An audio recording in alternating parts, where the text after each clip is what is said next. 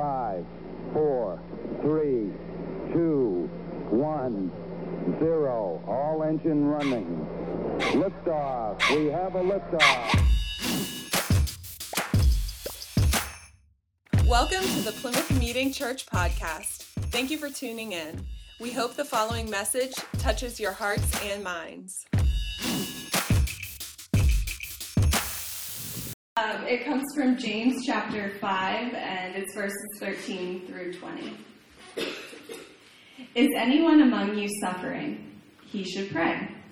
Is anyone cheerful? He should sing praises. Is anyone among you sick? He should call for the elders of the church, and they are to pray over him, anointing him with oil in the name of the Lord. The prayer of faith will save the sick person, and the Lord will raise him up. If he has committed sins, he will be forgiven. Therefore, confess your sins to one another and pray for one another so that you will be healed. The prayer of a righteous person is very powerful in its effect. Elijah was a human being as we are, and he prayed earnestly that it would not rain. And for three years and six months, it did not rain on the land. Then he prayed again, and the sky gave rain, and the land produced its fruit.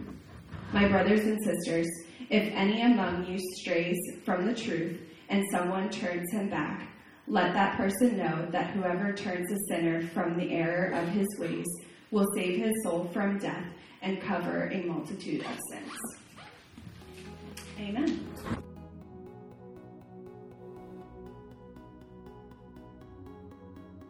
James. Very interesting person because of his brother. His half brother is, you know, God. James half James's half brother is is the son of God, the Messiah. Israel's long awaited hero is James's half brother. No biggie, right? His brother is certainly fully human. He knows his brother, definitely fully human. Yet at the same time, the fullness of God dwells in his older brother. Of course, his brother is Jesus, and Jesus grew up perfectly in this obscure little hamlet called Nazareth. Jesus learned the trade of his father. Most likely, James learned this, this trade as well. And I just wonder how often did Jesus and James work together as laborers, as, as, uh, as craft, craftsmen? But yeah, Jesus lived perfectly, but that doesn't excuse Jesus from all the complexities of what it means to be human. Jesus knows all the infirmities and temptations and sorrows of, of humanity. We do know that, that James wasn't a, a believer, a, a follower of his brother when Jesus was doing his ministry. James becomes a, a believer later on in life. Eventually, James believes. He believes that his half brother really did confront evil head on. That Jesus took on the full effect of sin within himself on the cross. It was this tragedy, at first, it seemed like it was going to be a tragedy, but it, it was turned into a triumph when three days later Jesus rose from the grave. And this is really good news because it means that Jesus has power over sin, evil, and death. Now, before Jesus returns to heaven, Jesus actually gives this power away. This is really good news for us because it means that Jesus' followers can also have power over sin and death. People like you and I, a bunch of ragamuffins that we are, frail and broken people in Jesus, Jesus' followers, we are empowered to continue to confront evil and sin in this world. We are agents of regeneration, agents of reconciliation, restoration. So, a group of these empowered Jesus followers, eventually they were called the church. They continued Jesus' saving, healing, restoration project. And in time, James becomes a pillar of this movement that Jesus started. So by the time we get to the letter of James, when that was written, some scholars think it was written pretty early on. It could be the first letter in, in the Bible. But by the time we get to the letter of James, this church, who's to be centered around Jesus, they definitely need some guidance and encouragement. And so we've been tracking through James, and we, we have seen this the, the wisdom that, that James is, is dishing out to the early church, encouraging them, giving them guidance, letting them know hey, this is, here's some of the stuff I can, I can share with you to help you endure.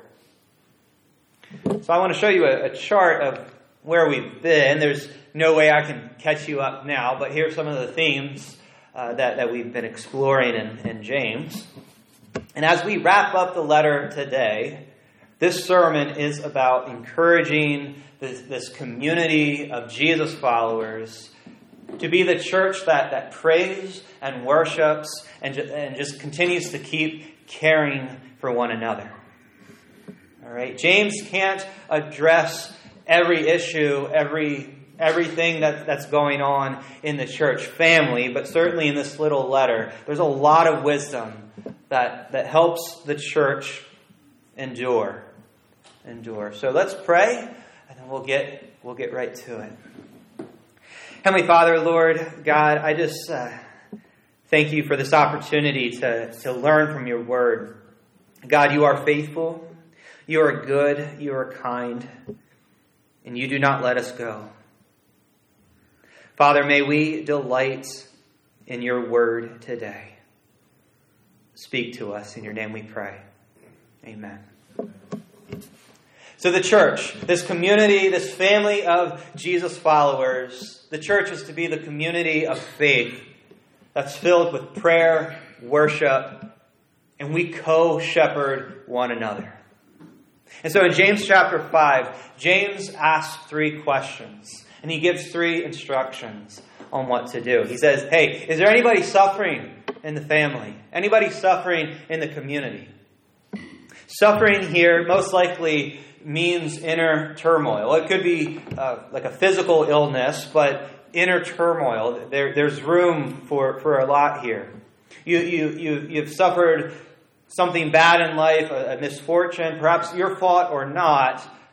Simply put, you need help. Is there anybody suffering? If there is, this is what you do you pray. You pray. In short, prayer is talking to God. It's a relational process, it's communication. It involves both listening and, and speaking.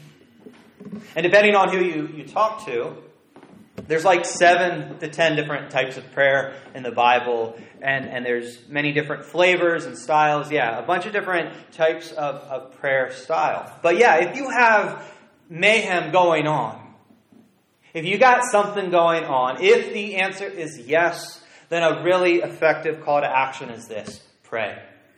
Pray. And it's a very wide open solution here. Is there anybody who is cheerful in the church? James writes. What does it mean to be cheerful? We're, we're coming into the, the Christmas season, holiday cheer. We'll, we'll start to hear it uh, more and more. Biblical cheerfulness. It's, it's more than a superficial happiness. We're talking about deep rooted happiness. Deep rooted happiness. Is there anybody here who has deep rooted happiness? Is, is there anybody here who has cheer? Then the call to action is to worship. Get out your harp, pluck the strings, make music. We need praise and worship time. The church needs to be a community, a, a, community of creators of the worship arts. Because it's not just the cheerful who get to worship. We all need worship. We all need worship. The opposite of deep rooted cheerfulness, perhaps, is deep rooted sadness. One author, while writing uh, uh, and, and thinking and wrestling about some, some hard things in life, she, she writes this Sometimes life is like salt water at high tide. It forces us to shrink back, to retreat into a, a safe, safe places of, uh, of and sorrow. But then, in, in light of worship, when God's light and love floods us, it shifts the boundaries of our being. Our hearts get bigger, our minds begin to heal. We need music. We need praise time. We need the harp players to do their thing. We need the poets to write the poems. We need the harp players to do their thing because worship can bring us back into the land of the living, so to speak. Worship can, can graft us into the tree of life. So, as individuals, whether we're in turmoil or we're in times of cheer, this is why you know we need a community of faith. Hey, wherever you wherever you map, turmoil, cheer, wherever you map, we need the church to bring movements of prayer and praise. Prayer time, praise time, times to envelop us. We we we see it the, the, the union of God and others that we have. It's, it's revealed to us. We find out that we're not alone. We find out that we truly do have brothers and sisters who love and care for us. We truly feel it and know it. We have a God who, who loves us. Prayer time, praise time, it's important in the church. Moving on, is anybody in the church sick? This term definitely implies to physical illness. Anybody sick? The answer is if so, then the call to action is to call the, call the elders of the church, go on, go get them, rally them up. In the first century, this meant okay, in your local area, with these different house churches going on, from the different house church leaders, go ahead and go get them and bring them bring them to pray over the sick person. I want you to notice here there is this communal aspect to the church, there's also this connectional aspect to the church. Not only are we brothers and sisters in the house church, but we're brothers and sisters among the house churches, both a communal and connectional aspect here. Go get the church leaders. They are going to pray over the, over the, the sick person and they are going to anoint them with oil. James doesn't say lay hands on them. That may or may not be implied. I don't know. Now it says to anoint them with oil in the name of the Lord. The name of the Lord. Don't let that be a Christianese statement, okay? Just a, a, a, a religious thing that we say in the name of the Lord. Like, no, no, no, no. Like, this is big. This is mighty. This, this is a big identity statement here when we say, in the name of the Lord. Early 1900s Bible teacher H.W. Uh, Frost, he makes this, this comment First, a name signifies personality, for names are given to distinguish between individuals. Second, a name signifies a person's character. For the name which designates a person stands for what the, the person is. Third, a name signifies a person's life work or life history. For what he is, for what he is represents also what he has done.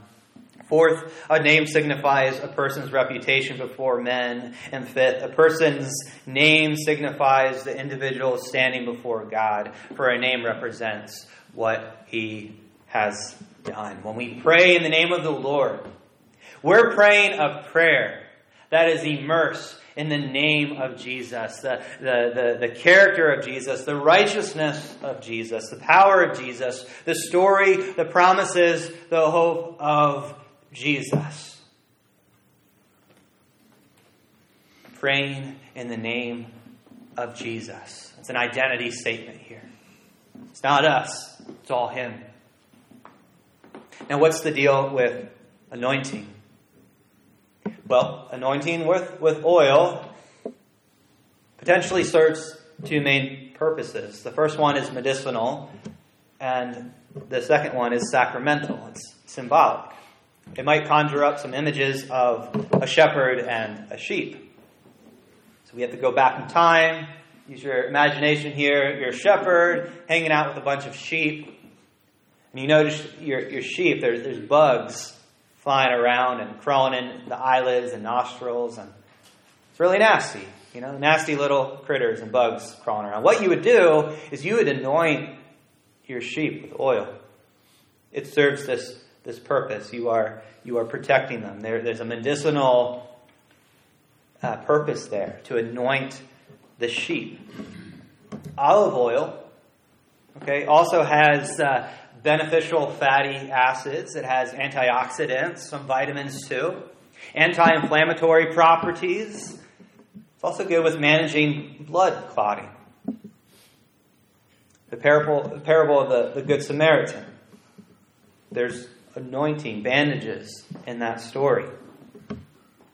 Oil is also symbolic. Okay, it has a sac- it's a sacramental symbol here. It's a way to show that you are setting somebody or something apart for God. One Christian doctor said, "Hey, the best combo is penicillin and prayer." All right? Meaning God is behind both medicine and the spiritual. If somebody is sick, don't just pray for them, but also give them medicine. If somebody is sick, don't just give them medicine, but also pray for them. Medicine and, and prayer. It's, God is behind both of them. God is the healer. And so, if somebody is sick, call for the church leaders. Have them pray and anoint them with oil in the name of the Lord. And then James says this the, the prayer of faith will save the sick person, and the Lord will raise him up. If he has committed any sins, he will be forgiven. So the emphasis here is on the prayer of faith. It's not in the anointing itself. Olive oil isn't, isn't magical. The emphasis is found in this request that comes from a solid faith, a faith that believes and does not doubt. So we ask God, and He answers. Sometimes He says yes, sometimes He says not yet, sometimes He says no. But we are to pray in faith. Pray in faith that God would save or heal a, sick person. We are to pray in faith that God would, would raise them up. Now, if sin is part of the equation, it may or may not be. But then the good news is, yeah, forgiveness can also be available too. The prayers of faith can bring spiritual healing, spiritual freedom in this moment of, of prayer and anointing. And so, in light of this, we're invited to confess our, our sins to, to one another. And we are to pray for one another so that we can be healed. And there's this holistic vision of the human here. Not just our, our, our pains and our, you know, our pains in our neck and our belly issues and, and uh, you know, something, something's wrong with our toe joint. And, you know, it's also spiritual healing, too. There's something wrong in my heart. I got clutter. I got some cobwebs. It's a holistic vision of the human, both spiritual and, and physical, emotional, mental.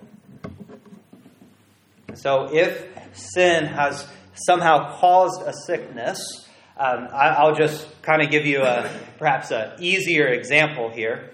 Perhaps you've committed the sin of, of gluttony, all right? You haven't been a good steward of your body, and now those, you know, seven layer nachos are just completely eating up your insides. Maybe you're lactose intolerant and you've been just going hardcore on the ice cream, right? And now you're in pain. And now you're feeling miserable. The invitation is this hey, in a safe and holy place with people you can trust, you share, hey, I've, I've missed the mark. In a safe place, people who love you and care for you. Yeah, we can, we can come around you and we can pray for you. And you can receive freedom for both your physical and your spiritual pain. God's grace can rewrite your story, God's mercy can heal your hurts.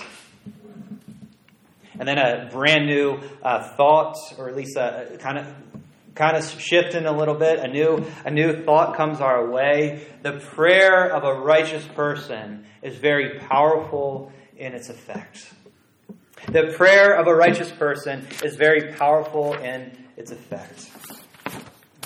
A righteous person is a person who is after God's own heart. They're striving to be like Jesus. They want to be right with God. They are steadfast and loyal to the new covenant. Right? People or the enemy try to attack their heart. But you know what? It's like they have a bulletproof vest on. Shield of righteousness, baby. Like, right, you're not getting after my heart. Like, I, I got this armor on. Like the, the righteous person. You know, they're, they're not seeking to be righteous. They're simply just trying to be like Jesus. And righteousness is a byproduct of that. They're chasing Jesus' will. And you know what? In this, in this posture, in this chasing God's will, they, they pray energizing prayers. It doesn't make them wizards, okay? Doesn't make them superhuman. But, but as a deer pants for water and their hearts long for God, the God who can do anything answers their prayers in a way that best fits his will and purposes. The prayer of a, of a righteous person is very powerful in its, in its effect. Maybe we can just ask okay, how big is God? How big is God?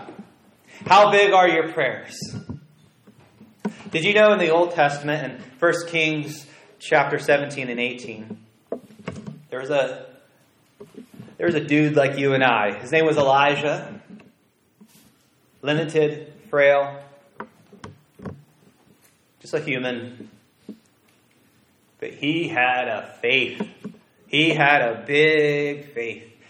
And you know, from an intense prayer and loyalty to God, discerning God's heart, Elijah prayed and asked God to hold back the rain. Actually, yeah, let me just stop the climate here. Let me just change the weather patterns. God, this is what I'm asking for. And you know what? In a couple years, it, it did not rain. It did not rain. James uses this numerology expression, three and a half years. You know, that's apocalyptic nodding here. It implies this short time of incompleteness. Okay. Um, but the main point here is that Elijah prayed. It, it, it's, his, it's his prayer life here. Elijah prayed again, and the earth was refreshed. It produced fruit. You're all invited. You too can pray big prayers. All of you here can, can pray big prayers too. Prayers of faith that bring refreshment. And then James, he, he rounds off this letter with a few pastoral words. He says, My brothers and sisters, if any among you strays from the truth, and what's implied here is that intentional walking away, walking away from the gospel. If somebody strays from the truth and, and somebody turns him back, let that person know that whoever turns a sinner from error of his ways will save his soul from death and cover a multitude of sins. And so, you know what? We're, we're all learning still what it means to be the church. 2,000 years now of church history, we're still trying. We're still trying to figure it out. We're still trying to be like Jesus. We're all learning together what it means to be the church, to care for one another, to notice one another, to have compassion for each other, to take care of one another. And in that community, if you notice, hey, somebody's just intentionally going wayward here, you don't draw a line and say, oh, you're out. But there's this shepherding posture here. And you do your best in that relationship to graciously invite them back to the center, lift up Jesus and the gospel. You keep witnessing. Keep sharing. Keep loving. The penalty of sin is death. James doesn't elaborate on this, but as we consult the Bible, yeah, sin left unchecked, it leads to, to ruin.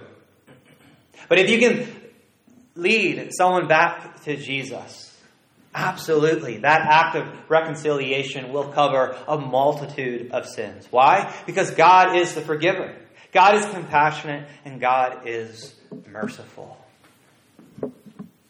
We're to be looking out for one another. And I just want to end with a quote from J. Oswald Sanders. He reminds us hey, before Jesus returned to heaven, Jesus committed his interests to the hands of failing and frail men. He signed a power of attorney in their favor, entitling them and us to use his name in drawing on the bank of heaven for any needful supplies for the welfare of his work. The church is this wild, diverse group. I'll use this term again ragamuffins. But in Christ, we are empowered to continue the movement that Jesus started, this kingdom project. We are empowered to confront sin and be agents of reconciliation. We're empowered to be the community, the, the entity on this planet that prays and worships and, and we, we pray for healing and we co shepherd one another in the ways of Jesus. We're empowered to put our faith into action. We're empowered to be both doers and hearers of the word. We are empowered to be the church. And so this is the end of the letter in the letter of James here. It's no fancy sign off. Seems to kind of just end. And this is where we end our, our sermon series through, through James. And, and it's always a, it's a humbling experience to be able to work through a, a book of the Bible. I've had the opportunity to do a couple books of the Bible now in my career. But when you finish a sermon series, it's like, hmm, now I want to go back do it all over again. Now, now that I've preached through it, and I know how it goes. I want to go back because there's so much more we could have explored. It took us 11 sermons to go through James. It could have been a way lot, uh, way longer. We could have gone deeper. There's stuff still on the table. Things to sink deep down into. But this, this letter, this, this old letter, it, it has so much meaning for that first century church. I believe it has been wonderful for our church to explore it. That we have learned a lot from it. That, that the letter of James is still so meaningful and powerful for the church in the 21st century. And you know what? It, it, it teaches us to endure. This this early church that's, that's going through suffering, and, and then James has to write this letter. Hey, go ahead and embrace that and, you know, endure it because, you know, through temptations and trials, you are going to grow. And someday you are going to grow up in Jesus and you'll be called complete.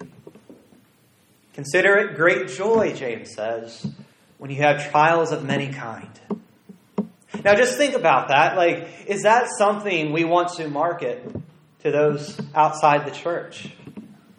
Hey, come on into the community. We're persecuted. We're a group of people who, who struggle and we have we, we face trials and all of this stuff. And, and you know what? Yeah, we, we have some, some issues inside the church too. You know, like this is a this is a hard thing to sell. Right? Ah, but that, that, that is, that's completely the wrong frame. How do we market this or James or this church of sorrows? No, no, no, no, no. It's, it's Jesus. Jesus is our goal. Jesus is our reward. We keep our eyes on Jesus. We're called to endure. And as a faith family, what does this look like? We're a community who prays for one another. And we worship.